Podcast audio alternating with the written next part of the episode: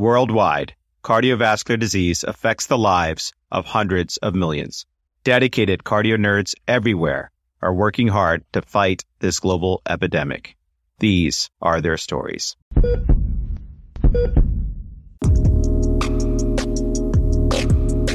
Welcome back, Cardio Nerds. Thanks so much for joining us for this powerful narrative session where we get to hear about the future advancements in the field of structural interventional cardiology from the unique vantage point of Dr. Samir Kapadia. Be sure to stick around for an important message from Dr. Kenny Graywall, the governor of the Ohio ACC state chapter. We would like to thank Doctors Katie Berlacher and Noshin Riza for their mentorship in this narratives project, as well as Dr. Pamela Douglas for inspiring us to create the narrative series in the first place. Remember, everyone, Cardio Nerds is an independent, fellow founded educational platform with a mission to democratize cardiovascular education. The views expressed here do not necessarily reflect the opinions or policies of our employers. You can claim free CME credit using the link in the episode description, and relevant speaker disclosures and amazing show notes are available on the episode show page. If you find the show helpful, please do help others find the show by rating and reviewing this show on your favorite podcast app. And now, friends, let's get nerdy. Hey, Cardio Nerds, welcome back for a very special discussion today as part of the Pennsylvania ACC Cardio Nerds Narratives in Cardiology series designed to promote diversity and inclusion in cardiology because our differences make us stronger. As you know, for the series, we invite inspiring experts to tell us about their professional areas of passion and their personal journeys. And we have a truly remarkable individual to learn from today. But first, let's set the stage. Here on Air Force Cardio Nerds, we are homebound to Cleveland to enjoy this beautiful Midwest fall with my co hosts. And speaking of which, Dan, as we approach the runway at the Cleveland Burke Lakefront Airport, what's the weather like tonight? Well, um, mean, I have to say it's a beautiful sunny fall day. You could see the wonderful foliage turning wonderful colors as we coast right above Lake Erie with a high of 60 and a low of 49 degrees Fahrenheit. So as we hit the tarmac, let's bring on our amazing co-pilots, Dr. Zarina Sharalaya and Dr. Simrat Kaur. Zarina is a senior interventional cardiology fellow at the Cleveland Clinic. She is a tried and true cardio nerd and has been a leader for the Narratives in Cardiology series. Zarina, welcome back. Thanks, Dan. It's always such a pleasure to hang out with the nerds. This particular session is such an honor for us, and we get to learn from one of our greatest role models and mentors. But before we get there, I am thrilled to welcome for the first time Dr. Simrat Kaur. She is a first year general cardiology fellow at Cleveland Clinic. Simrat, thanks so much for joining us. And could you please con- introduce yourself? Sure. Hi, Cardio Nerds. My name is Simrat, originally from Punjab, India, where I spent most of my life before moving to US. I completed my internal medicine training at Cleveland Clinic, and now I'm a newly minted general cardiology fellow at CCF, still navigating my way through several realms of cardiology. Lastly, a very special welcome to Dr. Samir Kapadia, who is the chief of Robert and Suzanne Tomsich Department of Cardiovascular Medicine, Sydell and Arnold Miller Family Heart, Vascular, and Thoracic Institute at Cleveland Clinic. He's among the pioneers of structural interventional cardiology, with special interest in aortic, mitral, and tricuspid valve interventions. Dr. Kapadia, welcome to Cardio Nerds. Oh, thank you very much. First of all, I'm so proud and honored to be part of this Cardio Nerd presentation. And I'm so happy to see Amit and Dan doing this incredible work, and particularly both of you joining in this incredible meeting. Thank you for inviting me, and I'm very excited. And I'm looking forward to talking to you about this incredible question that you're going to ask me one by one. Let's get started. So, Dr. Kapadia, after completing your training with honors from NHL Municipal Medical College in Gujarat, India, you started your journey in the United States as an international medical graduate. You completed your residency in Baylor School of Medicine, where you were awarded Outstanding Resident and eventually pursued training in both general and interventional cardiology at the Cleveland Clinic. Being an international medical graduate myself, I had to face several challenges, which included earning a residency and fellowship training position in the United States, which were quite different from my American colleagues who had graduated from the US. How did you traverse the path as an international graduate with limited opportunities to the chairman of Cleveland Clinic Cardiology? So, for, first and foremost, I, I would not say that I had limited opportunities. I think the very important thing for all international medical graduates and for everybody for that matter, it is important to recognize that the opportunities are what you perceive, not what others perceive, right? So when you when you come to, to United States, I felt that, my God, you know, there's so many opportunities. And to be honest with you, nobody in United States discriminates people. You know, this is one of the only countries, one of the only places where you can be from anywhere and you can enjoy and be proud of a person from a different culture, different place, different perspective.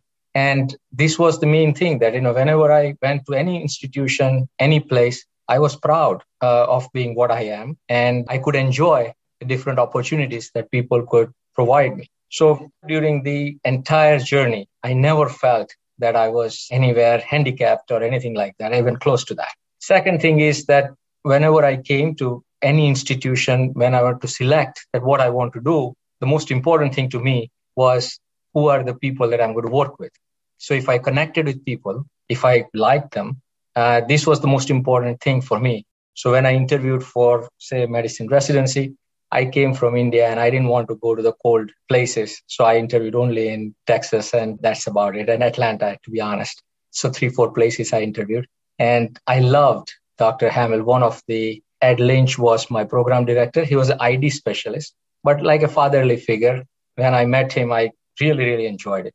So I, I told him that, you know, if I had an opportunity to work with him, I would do it. And that was it. So he said, okay. And I joined Baylor and the same thing happened to me with Dr. Doug Mann. Doug Mann was young. He just moved from Mass General to VA hospital in Houston. And he didn't, he had a lab and he was doing some research. Uh, and it was not so important that what research he was doing. So I, you know, I met him and I liked him. So I said, you know, I want to spend time with you. And so this was another, you know, a great opportunity for me because to know him, but at the same time, it was the person. I, to be honest, did not care what exactly he was doing. And he was doing some cytoskeleton research, to be honest. And while reading, we wanted to do TNF alpha research. So we did TNF alpha research. And then, same way, I met with Dr. Eric Topol. And Dr. Topol, it was really funny because I came to Cleveland. I interviewed with him. Uh, he said, Samir, what do you want to do? I said, you know, I love everything. I like echo, cath lab, to be honest. And I said, maybe I'll do echo because uh, this is what uh, is non-invasive and can can have a lot of different people affected. I can find it out. He says, sure. He liked me. He says, okay, I will rank. You know, this was the time when there were no emails or no letters or anything. So I called him. I said, Dr. Topol, I'm very interested in after I finish my interviews. So he said, okay, I'll take you. I said, you know, would you mind writing a letter? So he says, why, you don't trust me or something? I said, no, I, I trust you. I will rank you high. And uh, that's about it. And then I joined Cleveland Clinic and I wanted to do echo. I worked with him. He called me one day and said that, you know, Samir, I'm writing a book. Can you write a book chapter? I said, oh, no expert in cardiology. You know, what book chapter you want me to write? He said, why don't you write about cardiac trauma? I said, my God, cardiac trauma. You know, I've never even seen cardiac trauma. How am I going to write cardiac trauma? He said, no, no, come on. You can write it. I'll help you. So I went to see Dr. Lytle and say that Dr. Lytle, you know, can you, he's a cardiac surgeon, Cleveland. He says, I said, Dr. Lytle, can you help me to understand a little bit of cardiac trauma? He says, the only trauma that I saw is the one that the cardiologists inflict. This is Cleveland Clinic and we don't have trauma from the emergency room.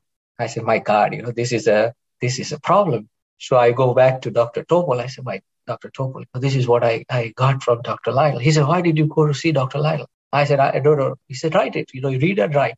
So we wrote, and the reason why he wanted me to write is because some surgeon wrote the book chapter. He didn't like it. So the deadline was one week. So we wrote the book chapter, and he was the author also. So we finished the book chapter. You know, ever since everybody thinks I'm the expert of cardiac trauma. So when I went to Seattle, they always called me for all cardiac trauma because I wrote the book chapter. Uh, then first year passed, and I applied for I, I wanted to do echo. So I was the only guy who didn't apply for interventional cardiology.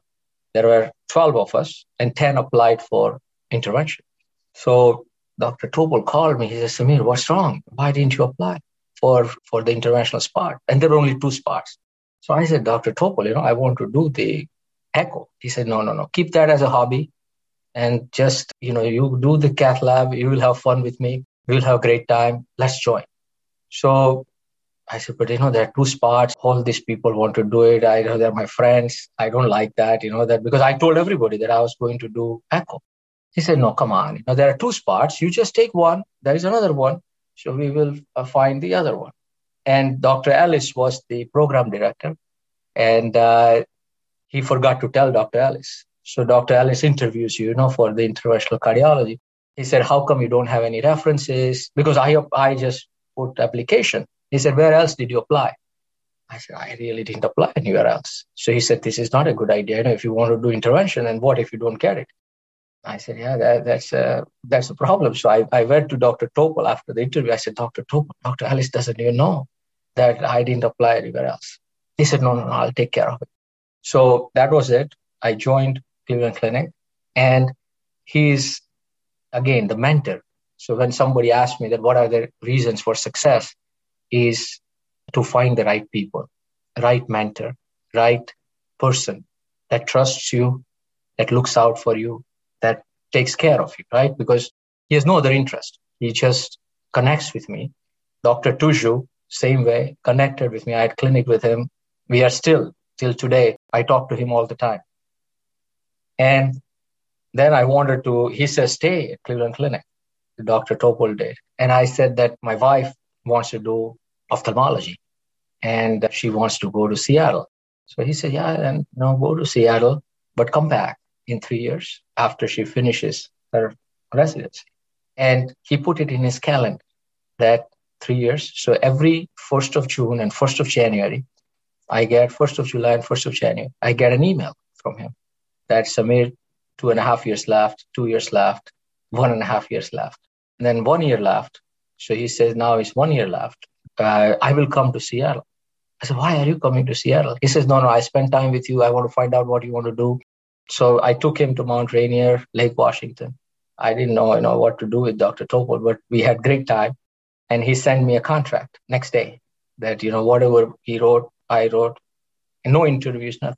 And he hired me and I came back to Cleveland. So you know where the training is where you train what is the international medical graduate or whatever graduates you know it doesn't really matter as long as you have the best best mentors best friends and of course you know you work hard and there is no no shortcut to that there are a lot of smart people a lot of people who are super nice but the most important thing i think is to be transparent work hard and again to write. You know if you do something new try to do something new every day. I try every day.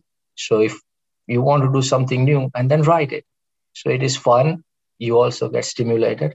So this was the this was the whole story. And same with cath lab directorship. You know dr ellis said can you help me? And same with the chairman's job. You know this was not not like my goal or anything close to that uh, so this was all one after the other, opportunities that came, but at the same time, they were the right opportunities to work with the right people that I loved, that I, I really trust, I enjoy. So this is how this whole journey comes to the chairman's job right now. Wow, your journey is so inspirational, Dr. Kapadia. It's clearly marked by important pivots defined by key mentors. What I heard about you on my interview trail last year captures it really well. Dr. Doug Mann, the ex chief of WashU Cardiology, who was also your mentor, mentioned, and I quote, Pay my regards to my mentee Samir. He has touched more lives and careers than I ever will. Oh, thank you so much. You know, and he's uh, he's very dear to me. He used to invite me for all the Thanksgiving and Christmas at his home uh, because you know I was alone in Houston because he knows that I, I was working. One time I faxed him something that oh I found some great things in the lab on a Thanksgiving day. So he said, "What are you doing on Thanksgiving? Why are you working?" So then he started inviting me to his house for uh, Thanksgiving to spend with his kids. So it was, he was a great mentor and he still is. That's so amazing. Thanks for sharing that, Simrat. And Dr. Kapadia, it's amazing to hear the story about your journey to intervention and how you almost ended up as a cardiac imager, which is crazy to think about you not being the innovator that you are in the cath lab. And also how important it is for everyone to have a mentor, not only to give you advice, but those who recognize your strengths and sort of guide you to the best path accordingly. Um, I think that was an amazing story. So Um, your work in outcomes research has been very meaningful and has changed the direction of cardiology, including some of the partner trials with your work on TAVR in high, intermediate, and low risk surgical groups. You've been an integral part of many of the mitral valve interventions, including MitraClip as part of the COAPT trial, which has made its way into guidelines, finally approving it as a treatment strategy for functional mitral regurgitation. Structural cardiology is at a very interesting crossroad with several upcoming device technologies for mitral, tricuspid, interatrial closure and ventricular restoration procedures. And while we wait and watch for these interventions, we would love to hear your thoughts about future directions for structural interventions and overall, where do you see the field of structural intervention in the next few years? Thank you, Zarina. So, so the structural intervention is uh, is growing. You know, if you asked me during my fellowship that I was interested in in valves, then we did mitral valvuloplasty. That was the largest uh, volume, and that was 40 cases in Cleveland Clinic per year. So we did 40 mitral valvuloplasties in the whole year in Cleveland Clinic, and that was higher. You know, some some years were 20 to 30. And aortic valvuloplasty, we did from 1990 to 2005, 115 aortic valvuloplasty in Cleveland Clinic. Now we do every year more than 150 valvuloplasties. So structural intervention has changed considerably. There is more than $4 billion investment in all different valve technologies in last two years or so.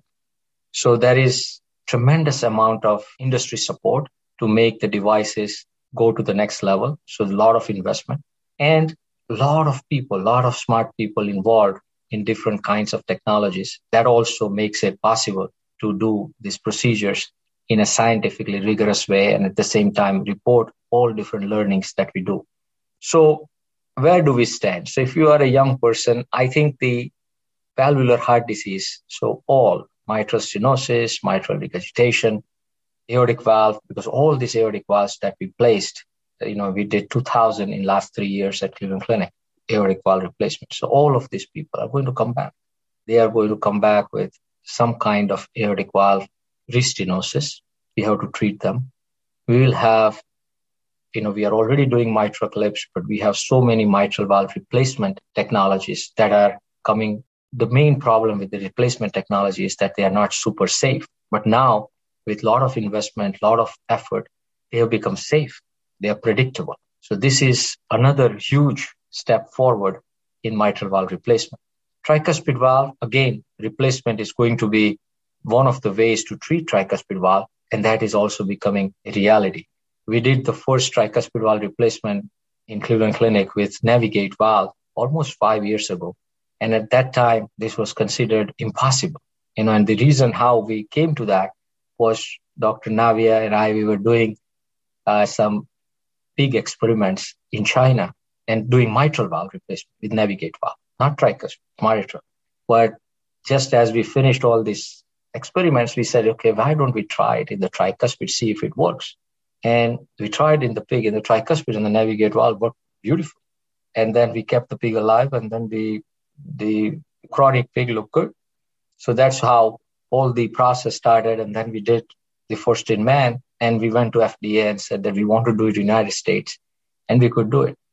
So the field is evolving very, very fast. Inferior vena cava valves are becoming possible of course, the appendage closure, appendage related things.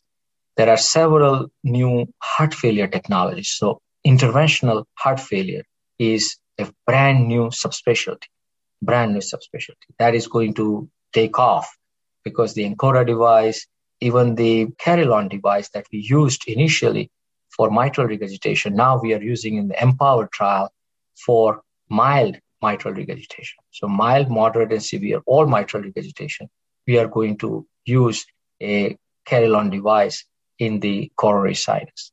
So the expansion of technologies is one part. The second is the indications. So we are going to move to moderate aortic stenosis. We are going to move to early TAVR. We are going to move to moderate mitral valve regurgitation, moderate tricuspid regurgitation. So in your career, you are going to see treatment at an appropriate time, appropriate stage, prevention of the worst valvular heart disease in the future. So this is all becoming a reality. And most important of all is the imaging, because I tell people that the way structural intervention works is that just like surgery, you need to have good exposure. In structural intervention, you need to have good imaging to be able to see what exactly you're doing. And then all the instruments are such that the movement or precision of the instrument is already there. It is just that we cannot see as precisely as surgeon can see with their loupes. So if you are able to see the structures precisely and carry out your maneuvering precisely, then there is no reason why you cannot do the same thing that you can do with the open procedure. So I think structural intervention is, is an incredibly fast growing field, but at the same time, very exciting, very interesting. And again, one thing to keep in mind that you should do things that you enjoy, not which has the most amount of scope. Because I always tell people that at the top, you always have scope. So even if it looks like there is not enough scope, there is not enough job opportunity, you will always have job opportunity and scope if you reach the top. So if you are passionate and if you are hardworking, you will definitely get there. So this is a this is a new era that I think you will enjoy. Thank you so much, Dr. Kapadia, for your valuable insights about the structural field in terms of the bird's eye view and what we should be excited for as we look towards the horizon. I hope you notice the sparkle in our eyes as the budding structural fellows are looking up to you. And Simrat, we're also looking at you, by the way. Definitely uh, consider it. But hearing your experiences as becoming an expert in cardiac trauma and your passion for echo, I could see how you became a master in the structural domain. And thanks to trailblazers such as yourself, interventional cardiology as a field has grown exponentially over the last 10 years when it comes to expanding technologies, as we just heard about, to address lots of different pathology and even in the prevention space, which is really cool. There are some who avoid pursuing interventional cardiology as a career due to concerns about radiation exposure and occupational hazards of chronically wearing heavy lead, injecting manifolds, all sorts of, you know, things that people do worry about. What are your thoughts about this? And are there new technologies on the horizon to help the operators in terms of physical constraints placed on interventionalists? No, I agree with you. I think, uh, to be honest, I'm I feel bad because uh, I have some of these ill effects of for wearing a lead for a long time because you know the back bothers you the neck can have problems. And at the same time the radiation is not a trivial thing. So if you look at when we started the cath lab as i you know 2008 when we wanted to build a new heart center one of the things that became very clear is that every year when we check our radiation our radiation batches were above the limit so not a little bit above the limit. We were supposed to have 4,000 rams and we were 11,000, 15,000. So they were saying that, you know, you have to stop doing the procedures, which we were not going to stop. But then we have to write, sign papers to say that this is too much radiation. We understand and we accept the risks. So this was such a uh, such a trauma to everyday life that you know this is how can you live like this you know this is and then new uh, data came out about the right sided brain uh, meningiomas and gliomas that happen from radiation. So, all of this is real. So, you have to, first and foremost, you have to decrease the radiation. So, you have to wear proper lead, eye protection. I always wear a lead cap, also wear the proper lead. In our cath lab, we changed a lot of things. So, our radiation, we wrote several papers about this to say that how you can decrease the radiation. So, you remember that the detector detects 120 nanograys typically. So it tries to increase the radiation until it gets 120 nanograys on the top. So we, we set it at 80 nanograys, for example. Very important that we are also reducing the cine runs. We try to come down. So all the precautions that you can take for radiation, you should take. But despite that, if the radiation is there, then there are new technologies. You know, there is there are several new technologies. So there's a zero lead, zero weight lead, there is a very nice lead shield that comes out of the detectors such that it, en- it encases the entire radiation such that there is no scatter. All of these things are coming, but there is also going to be an ultrasound guided intervention, right? So there is like AFib ablation right now in our Fairview Hospital. We are doing AFib ablation without radiation. So there's zero radiation. They don't even radiate once. For transeptal puncture, going through veins. All of these things can be done with echo. So ultimately, I'm hoping that we will have less and less radiation, more and more echo guided procedures so that we don't have to radiate ourselves. For the young people, I think if you use proper protection, you should not be scared, but at the same time, you should be super careful about radiation. Don't put your hands in the radiation. Don't do things like that. And do not take it lightly either, because I think one of the challenges is that you do not see the radiation. So, you know, I tell people there's like a nuclear bomb there. So be, be careful that don't go in the cath lab thinking that not a big deal because uh, it is a big deal.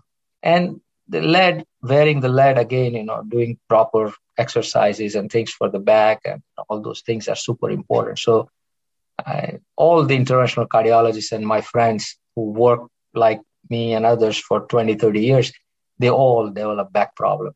They all develop neck problem. So it is not, not a minor consideration, but hopefully in the future, we will have better devices to help ourselves. That's very interesting perspective and important safety considerations for us young cardio. On a different note, Dr. Kapadia, you've been a mentor to several medical students, residents, fellows, and earlier career faculty. And I have been lucky to see the great value you place on mentorship and development. I'm reminded of one of your mentees in particular, Dr. Shikhar Agarwal, who wrote a JACC editorial on Best Mentor, which outlines important attributes of a good mentor. This was a particularly special article since he was referring to his relationship with you. Did you have a particular mentor in your career who stands out, who's inspired you, and supported you to become who you are today? Yeah, I think so. And I think Dr. Topol is definitely one of them. Dr. Tuzcu is also, you know, Dr. Tuzcu is very, very important to me because not only just medical mentorship, but also life mentorship and guiding me through all the different opportunities that you have, all the hurdles you have. And then also you know, all everybody, to be honest with you, Dr. Nissen, Dr. Ellis, for example, all of them have contributed tremendously to the different areas of mentorship. Of course, you cannot forget, you know, your parents and uh, your friends because the colleagues that you work with are equally important, right? All the all the fellows that were international fellows with me. That's why I wrote the textbook. I wrote the textbook because all the fellows that were in our room. I called them. So one went to Argentina. Uh, he's the uh, director of cath lab there. One went to Canada in Montreal Heart, director of cath lab there. Marco Roffi went to Switzerland and uh, director of cath lab there. And uh, Derek Chew went to Australia. So I said, let us make a global textbook of cardiology where we will all be editors and uh, we can write a textbook. This is just purely for fun. And actually, I called Dr. Topol to say that, you know, I want to write a textbook. Of course, he writes the textbook that everybody reads. So I, I said that, you know, Dr. Topol, he said, yeah, yeah, you should write it. I said, it's not to, not to compete or anything. It's just for fun, like how you're doing Cardio Nerd with all your friends. So the idea was that all these different editors would be a great fun. So we wrote a textbook and all of so i called it a global textbook of cardiology because they were all in different continents and uh, so learning from the from the colleagues is not trivial and uh, finally i think learning is a is a is a long process and mentors outside of your institution are also important. So that you know all the different people that i work with i learn something from them all the time. And don't co- i never compete with anybody. So this is a this is another good thing to do is to collaborate with all different institutions all different people so that is the best way of learning because then people trust you people will share with you and you can learn more so mentorship is a giving and taking whatever you like the most you give it to your mentee then you are a good mentor and if you are a mentee if you ask for anything that the mentor likes the most. If there's the best paper he's going to write, then he should make you the first author. So that is uh, that is the best test to say that this mentor is uh, really mentor that uh, you would want to have. Yeah, Dr. Kapadia, I'm taking a couple of takeaways from that answer. One is that your particular interventional fellowship class was an amazing class. so I'm going to have to try to figure out what you guys did but also that you had several mentors in different domains and you were just a sponge to take whatever lessons you could from people around you. And I think that that's something that we, we can all emulate. Now, turning to an area that is really important to me personally, despite all of the myriad responsibilities that you have in your day to day, you continue to be actively involved in fellow and resident education. Not surprisingly, you've received several recognitions, including Best Teacher awards by the general and interventional fellows alike. But despite your long list of commitments as a chief, you still take out time to teach us in every domain the cath lab, the OR, the clinic, angio conference, and more. And I, I have to give a special shout out to the heart dissection that you led us through that morning when you know you got the reps to bring these pig hearts and you walked us through your own particular way of dissecting a pig heart and correlating it with echo and angio and CT. And it was just honestly the probably one of the best visuals I had about understanding the 3D structure. So, you know, but that was, I think we started at six o'clock in the morning before, you know, one of your TAVR days in the OR. So, like, that's a commitment. What drives you to spend so much of your time and energy for learners? No, the most important is that I find myself uh, extremely lucky. I tell everybody every day that I'm very grateful. And the reason I'm grateful is because I have the opportunity to work at Cleveland Clinic. You know, Cleveland Clinic as you know, is one of the best places to work. But we have the opportunity. Many, many people do not have this opportunity. So if you are going to have this opportunity, we are going to use it to the maximum. So I say that, you know, we have everything except for time. So I want to make most use of the time that we have. Young people, young cardiologists. So the only way to multiply your enthusiasm, multiply what you do is to instill something good to the young people. Because if you train 10 people, 10 staff, and if all out of 10, at least three of them do uh, what you want to do, but you cannot do because of lack of time, you will be able to do all those things that you could not do because of restriction in time. So the motivation is to have fun, see people enjoy, people share the excitement that you have because otherwise you will become dull you i don't know and i enjoy it so much it's relaxing and more than anything else it is also you know fulfilling because when you go out when you go to the conferences there's so many fellows come to you and say that they did this that something new and that is that to me is not that what we taught them but what they did beyond we taught them is the most fun part to me so i think the excitement of doing something new, something learning from young people, uh, learning their ways of doing things, you know, like learning from you that how to uh, disseminate knowledge, how to do all these uh, cardio nerd activities that you do. That's what I was asking you. And then, And how do you find time to do it? It's the same, same concept that if it is your passion, you always find time and you enjoy it. You don't feel tired after what you did you rather will feel that my god you know this was i wish i could do more so this is the this is the same concept uh, that uh, all of us uh, enjoy what we do so keep doing that that's great, Dr. Kapadia. Kind of along the same lines and thinking about the future generations of interventional cardiologists, we as a program, we're lucky to have a diverse interventional cardiology program where three out of the eight fellows are women as a leader in interventional cardiology, what measures do you think we could take to sort of close this gap even further? You are absolutely right that we need to we need to work very focused and in a very collaborative way. Most important thing is to encourage medical students to join cardiology. So I think this is one of the most important things. And then second is when we select the residents to become fellows, again, keep an eye out to have a diverse fellowship with more, you know, equal number of men, women. And then finally, you know, a lot of, lot of uh, myths about what can be done by men and women. So this has to be overcome. As you said that, you know, some people are worried about the radiation, some people worried about the lifestyle, some people are worried. But all of those things can be adjusted to what you want to do depending on your passion. So it is not necessary that everybody has to do the same thing. Everybody has to work 18 hours in the cath lab a day to become, you know, feel good about themselves. You can do focused interventions that you love, you enjoy, you help people, and at the same time, you can enjoy life. You can have a very good uh, family life also. So this is all all possible if we plan in a way that we plan our life in an organized manner. Then this is possible. So what we are trying to do at, at least at Cleveland Clinic is to learn from each other, set up some examples that how we can have diversity in our program and we do not compromise the uh, health, happiness, and productivity of our, our department. And we have, to be honest with you, we have increased our productivity by increasing diversity.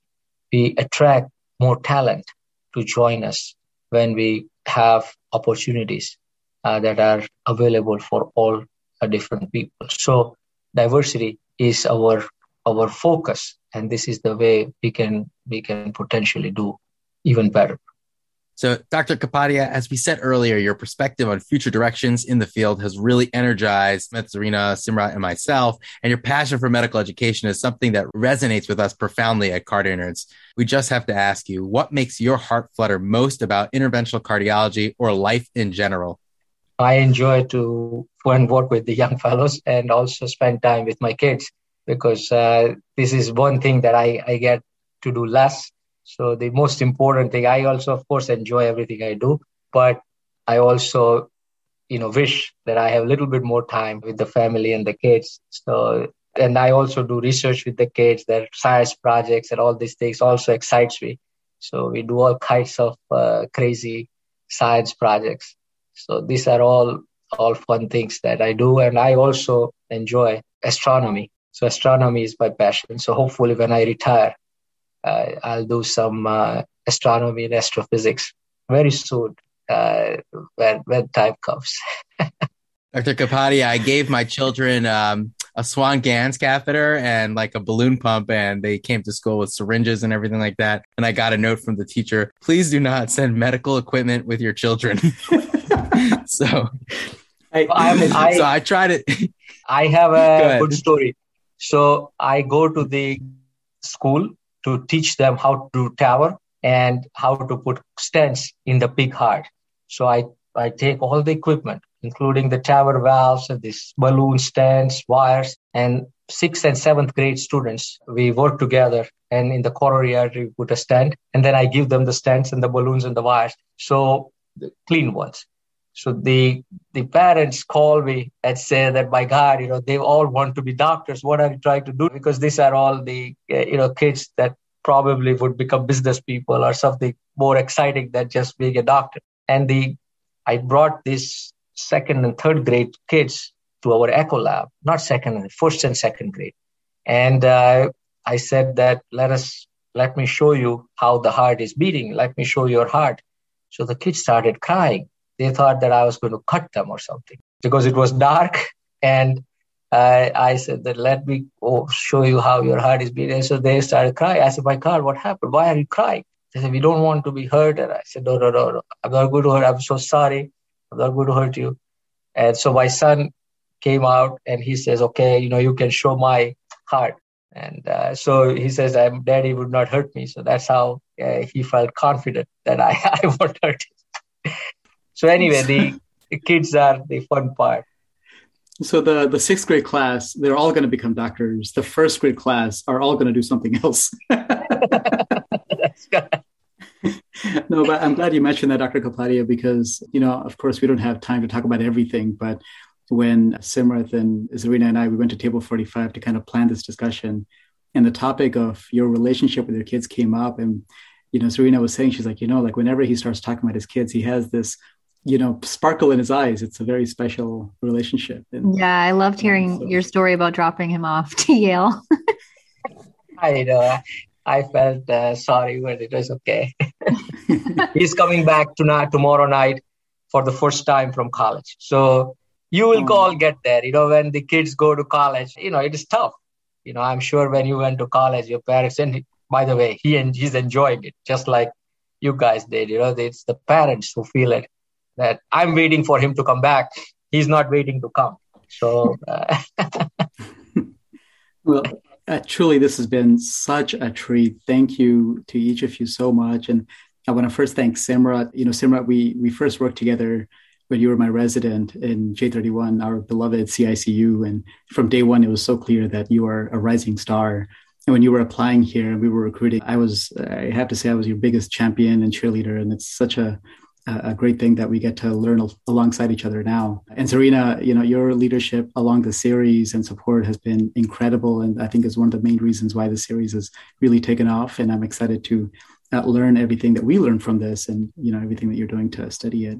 And finally, Dr. Kapadia, having you on Cardio Nerds is just such an honor for us. I said it earlier, but I mean it. This is months overdue, and I hope this is not the last time. And you know, for everyone who works with you and learns from you, you lead by example. You set a very high bar for us to aspire to, but at the same time, you support us and encourage us and mentor us so we can hopefully get there uh, someday. So thank you so much for not just being here, but being a mentor to all of us. Pleasure is all mine. Pleasure is all mine. And uh, keep up this great work. Uh, we are very proud of this. Simrat and Zarina, thank you so much for doing this great work. And for Dan and Amit, keep this up because this is just incredible work. Thanks.